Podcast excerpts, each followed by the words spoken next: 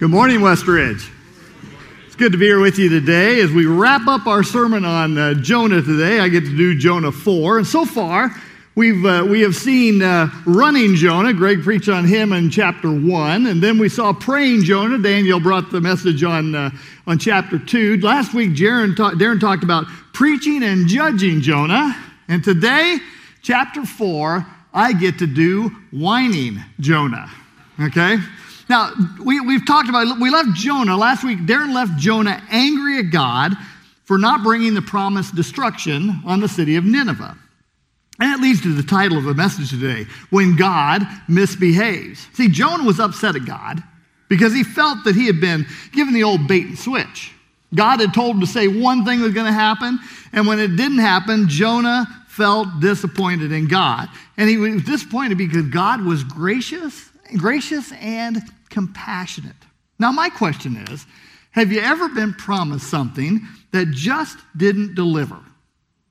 Now, as a grandfather, I like to get little treasures for my grandchildren. My two oldest in particular have grown accustomed to me bringing something for them whenever we're together, and I'll be asked, uh, Grandpa, do you have something for us today? I said, Well, I just may. And we I usually hide it someplace. We do hot and cold, and they discover their treasure. So out in we were out in Southern California earlier this year, and I was looking for something different that uh, that I could get for them, and and I came across this miniature kite. I thought, okay, that'd be kind of cool. Now here was a promise: a miniature aircraft kite that soars high in the sky. In fact, on the back it says, don't use near overhead power lines or during thunderstorms. I thought, okay, this could be cool. Not during a thunderstorm, of course, but this could be a cool thing. We like to fly kites together. So I gave the two of them. I, I, gave them each one, and my grandson and I went out on the street to fly it. It was a windy day. I thought this would be a perfect time to try this kite out. And, and so we got it out, and, and this is when I became very uh, aware of the importance of surface area when it comes to flying something. Okay? He ran down the street with his kite behind him. It never got above shoulder high. Okay? And he ran up and down the street several times. He went with the wind, he went against the wind. And I thought, this is ridiculous. Okay? I just blew eight bucks. Now, I've, I've wasted a lot more money than eight bucks a time, okay? But, well, I, I bought three of these, so that was 24 bucks. Anyway, anyway. And it, I said, but I'm so sorry. And he said, Grandpa, it's okay. I really like it. I said, No, you don't. I don't like it, okay? I don't like it. And I said, The only way this thing's going to encounter, encounter a power line is if the wind knocks it down onto the ground and it drags across it, okay? Now, needless to say, it did not deliver on the promise that it gave me, okay? You know what? I realize things don't always go as we plan or expect. Jonah expected God to come through on the promise of the mission God had sent him on. The message that Jonah had was very simple. He said, 40 more days and Nineveh will be overturned. In other words, going to be destroyed. The timetable was set. Jonah expected God to come through. But then things changed. And let the, God's inaction left Jonah disappointed, disheartened, and disenchanted with the God he was trying to follow. He felt God had let him down on what he'd been promised. If we're honest, we've all experienced times like these, haven't we? Prayers that were prayed earnestly and with good intent go unanswered. Jobs we feel we deserve, the jobs that will help our family, don't materialize. Relationships that were once sweet and promising leave us feeling empty as they turn sour. And these experiences, and others just like them, can leave us feeling that God really doesn't care about us. Times like these can, choose, can cause us to, to run away from God, or on the other side, it can draw us closer to God. So the thought for today from Jonah 4 is this I believe there are always lessons to be learned if we are willing to maintain open hearts and open minds. Come on, how did it come to this? I dream myself a thousand times around the world, but I can't get out of this place. Uh, these are great words and probably would be something similar to what Jonah might have said describing this point in time. Because he was definitely viewing life through a gray filter at this moment. See, the chapter begins with Jonah complaining to God about the very characteristics that we all want God to display. Here's what he said Oh Lord, is this not what I said when I was still at home? And this is why I was so quick to flee to Tarshish. I knew that you are a gracious and compassionate God, slow to anger and abounding in love, a God who relents from sending calamity. Now, when I look at my life and the boneheaded sins that I continue to stumble into over and over again, I'm sure glad that our God is gracious and compassionate. Aren't you? And yet, look at Jonah. Here's the thing he wasn't looking at the big picture here. He had just seen, he had just seen a citywide revival take place by due to his speaking. The direction of people's lives had changed as they chose to follow God. Estimates put Nineveh's population around 600,000 people at this point in time. So I'd have to say his message was very effective. And yet, he couldn't see the good that had happened. He was focused on himself. And when I look at this guy, it's very easy to see the importance that attitude makes in our lives.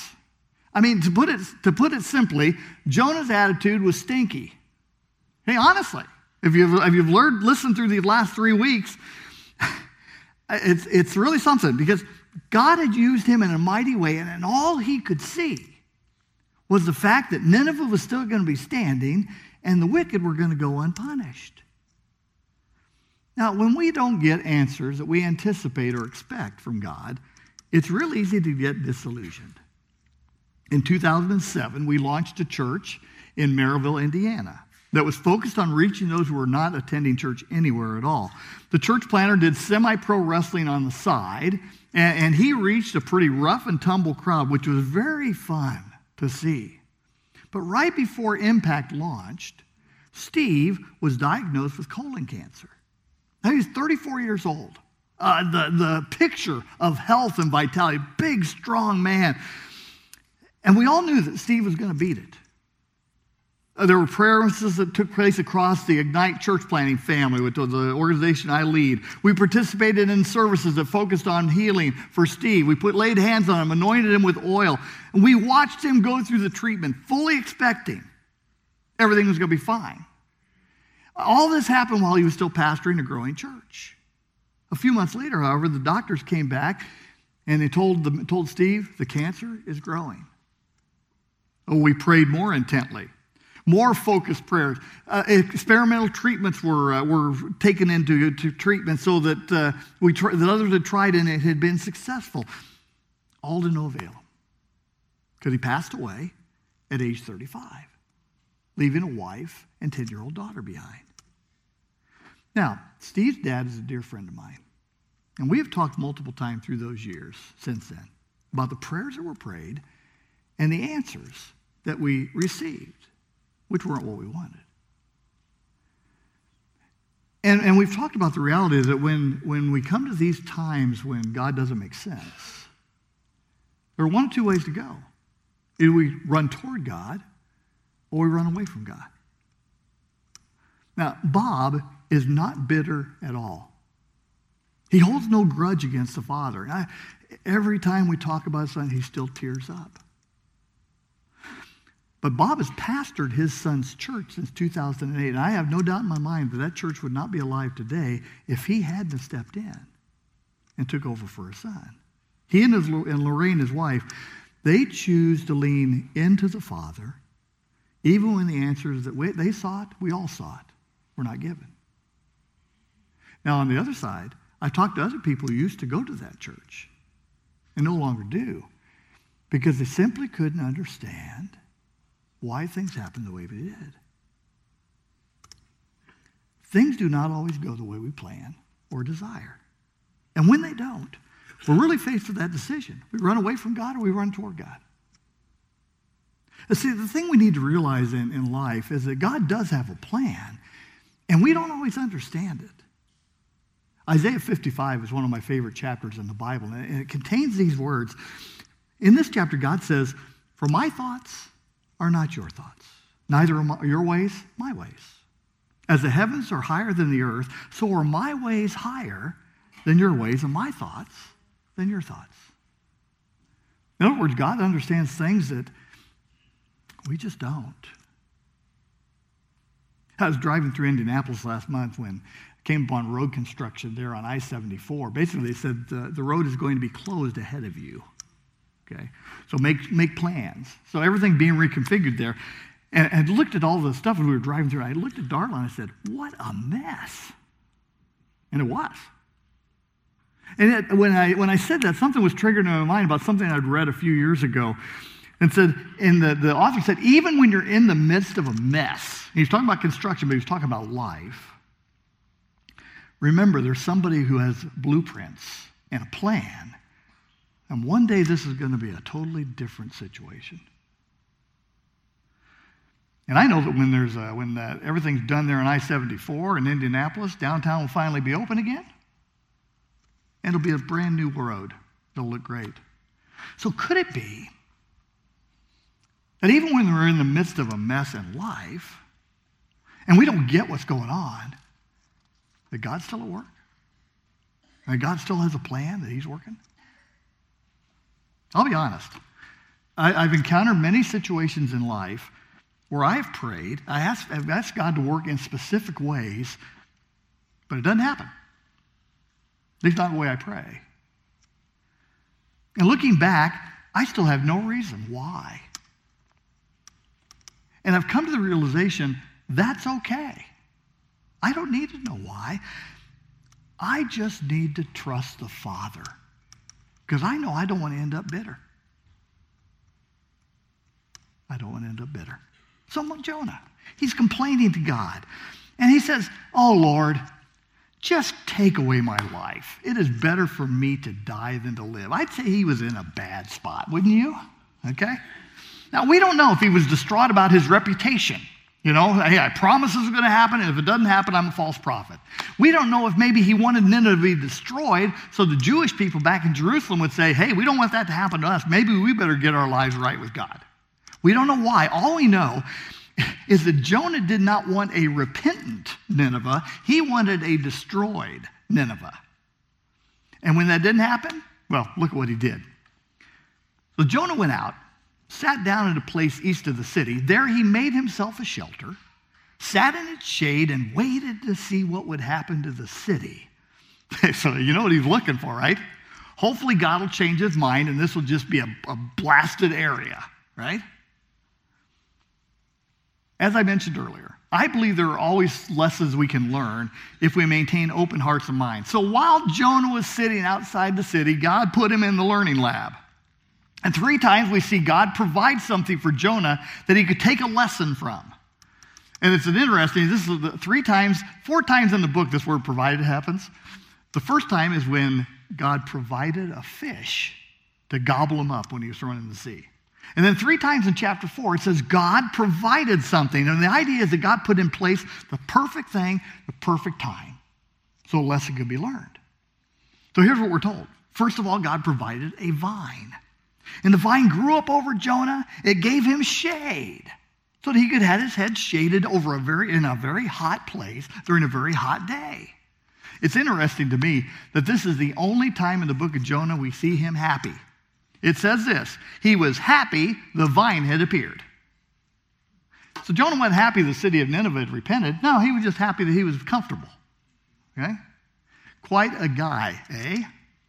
So in for a day, the vine gave him shade, but the next morning, here's what we're told: God provided a worm, a worm that chewed the vine and killed the vine, and the and the vine withered away. Same time, God provided, He brought a, an east wind over Jonah that gave him a, a sunstroke, basically a, a scorching wind, just gave him sunstroke. So, how did Jonah respond? Jonah responded as he did most of the time. Here's what he said It would be better for me to die than to live. What a guy. And that's when God said, All right, let the lessons begin. There are always opportunities to learn if we're willing to listen. So God says, Jonah, do you have any right to be angry about this vine? Jonah's response, I do. I do. I am angry enough to die. God says, okay, buddy, let's think about this, okay? Here's what God says, You have been concerned about this vine, though you did not tend it or make it grow. It sprang up overnight and died overnight, but Nineveh has more than 120,000 people who can't tell their right hand from their left hand, and many cattle as well. And here God ends with this question Should I not be concerned for this great city? I see three lessons to be learned from what the Father said here at the end of the chapter. I think they're important for all of us who choose to follow Jesus. The first lesson God is always at work developing us. Always. So, I brought with me today a, a knife that I had made for me. Okay? The steel in this knife is very interesting because the steel was shaped and formed by Afghani Christians. So this was, this was made in Afghanistan. Okay? Christians who came to Christ from, uh, from Islam and were cast out of the community, they had to find a living. So they became knifesmiths. Basically, this was a hunk of metal at one point in time. And what they did is they would heat the hunk of metal and they would hammer on the hunk of metal.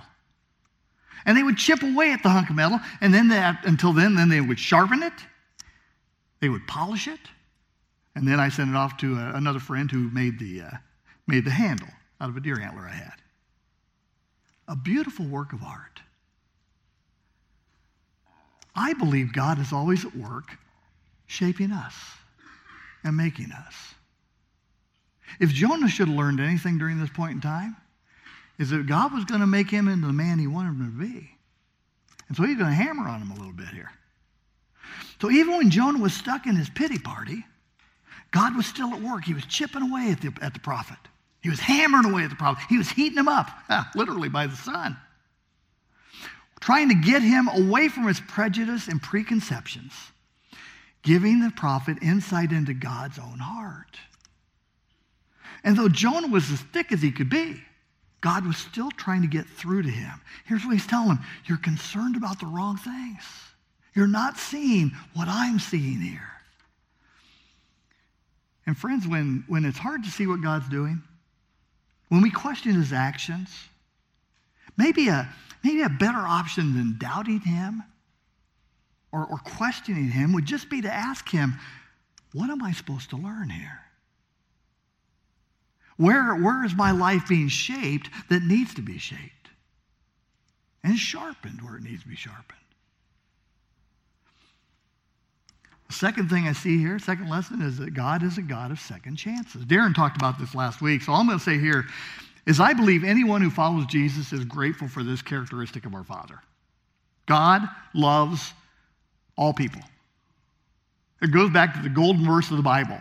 John 3:16 for God so loved the world that anyone who believes in him will, will that he gave his only one only son whoever believes in him shall not perish but have everlasting life. The soul love of God. He intensely loves people. And that's all people. Everyone.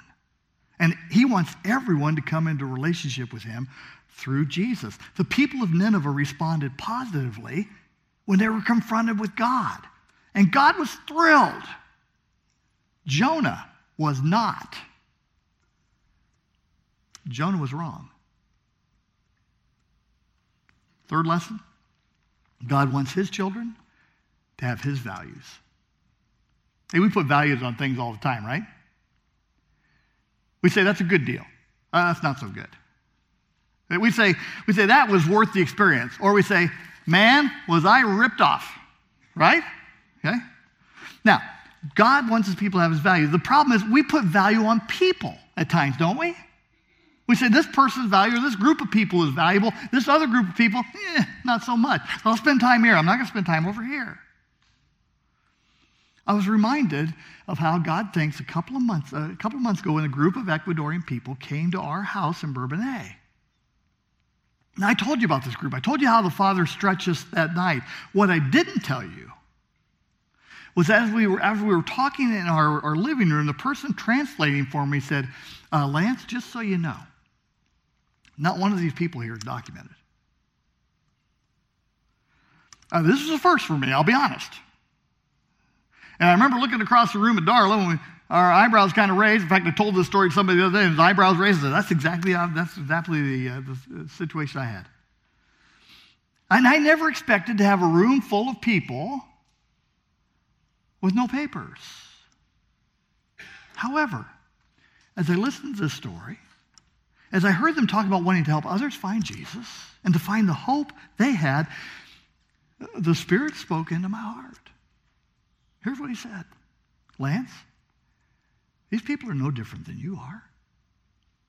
They simply grew up in a different place than you did and had different advantages and disadvantages that you don't have. And here's what he said I love them just as much as I love you. Help them. I needed that that night. And from that point on, I have simply worked with these friends, these brothers and sisters in Jesus. God wanted Jonah to realize his heart. He said, Jonah, even if you don't care about the adults in the city of Nineveh, how about the 120,000 children living here? Those who don't know their right hand from their left, which is what that applies. And if you don't care about the kids, how about the cattle? At least you care about the economy, don't you? And I, I just hear God saying this Come on, man. Come on, man. Interesting thing about this book, it ends right here. We, we don't know the rest of the story. We don't know if, changed, if Jonah changed his mindset, his direction, or if he just stayed the same bitter dude that he was. But I think we can learn from his story, right? Because everyone here, we're still writing our stories. And as we continue to write, I think we can learn, even from negative examples, how we can live. So, with this in mind, I, I just want to give you a couple of ideas for action steps in the week ahead. First of all, I'd like for you, for you to ask the Father, just I'm going to do the same thing. Where do you want to work on me? Where do I need honing? Where do I need sharpening? Where do I need hammering? Maybe it's attitude or trust, or maybe it's maybe it's just the way we look at those around us. But I want to encourage you to take time to talk to the Father, just ask him that question. Now, I'm convinced that when you ask God that question, He'll give you an answer. And so the second part of this is when you receive an answer, hey, choose a new direction in one area, just for a day, just for a day. Ask the Spirit to help you. Okay? If it's in thinking about the way you look at others or, the, or thinking about your attitude, whatever it may be, just try it for one day. See what happens. See what happens. Ask the Spirit to help, He will help you. And then, number three, if you are following Jesus already, who around you needs to have a helping hand of grace, like the grace that each of us have received in Jesus? My, my encouragement to each of us here, and I already have the name of a person for, for mine for this week. Let's stretch out of our way. Let's go out of our comfort zone. Let's demonstrate grace to someone around us in the week ahead who needs the grace. This is just another way that we exhibit the values of the Father the values that he shows us all the time. Jonah, he is not your prototypical servant of the Lord. He was reluctant, he was moody, he did not like the people he was called to minister to. But here's what I realize when I look at Jonah. If God can use someone like Jonah, guess what? He can use someone like me or someone like you to bring the message of Jesus the message of love and grace to a world that is desperate to have the hope that only He can bring.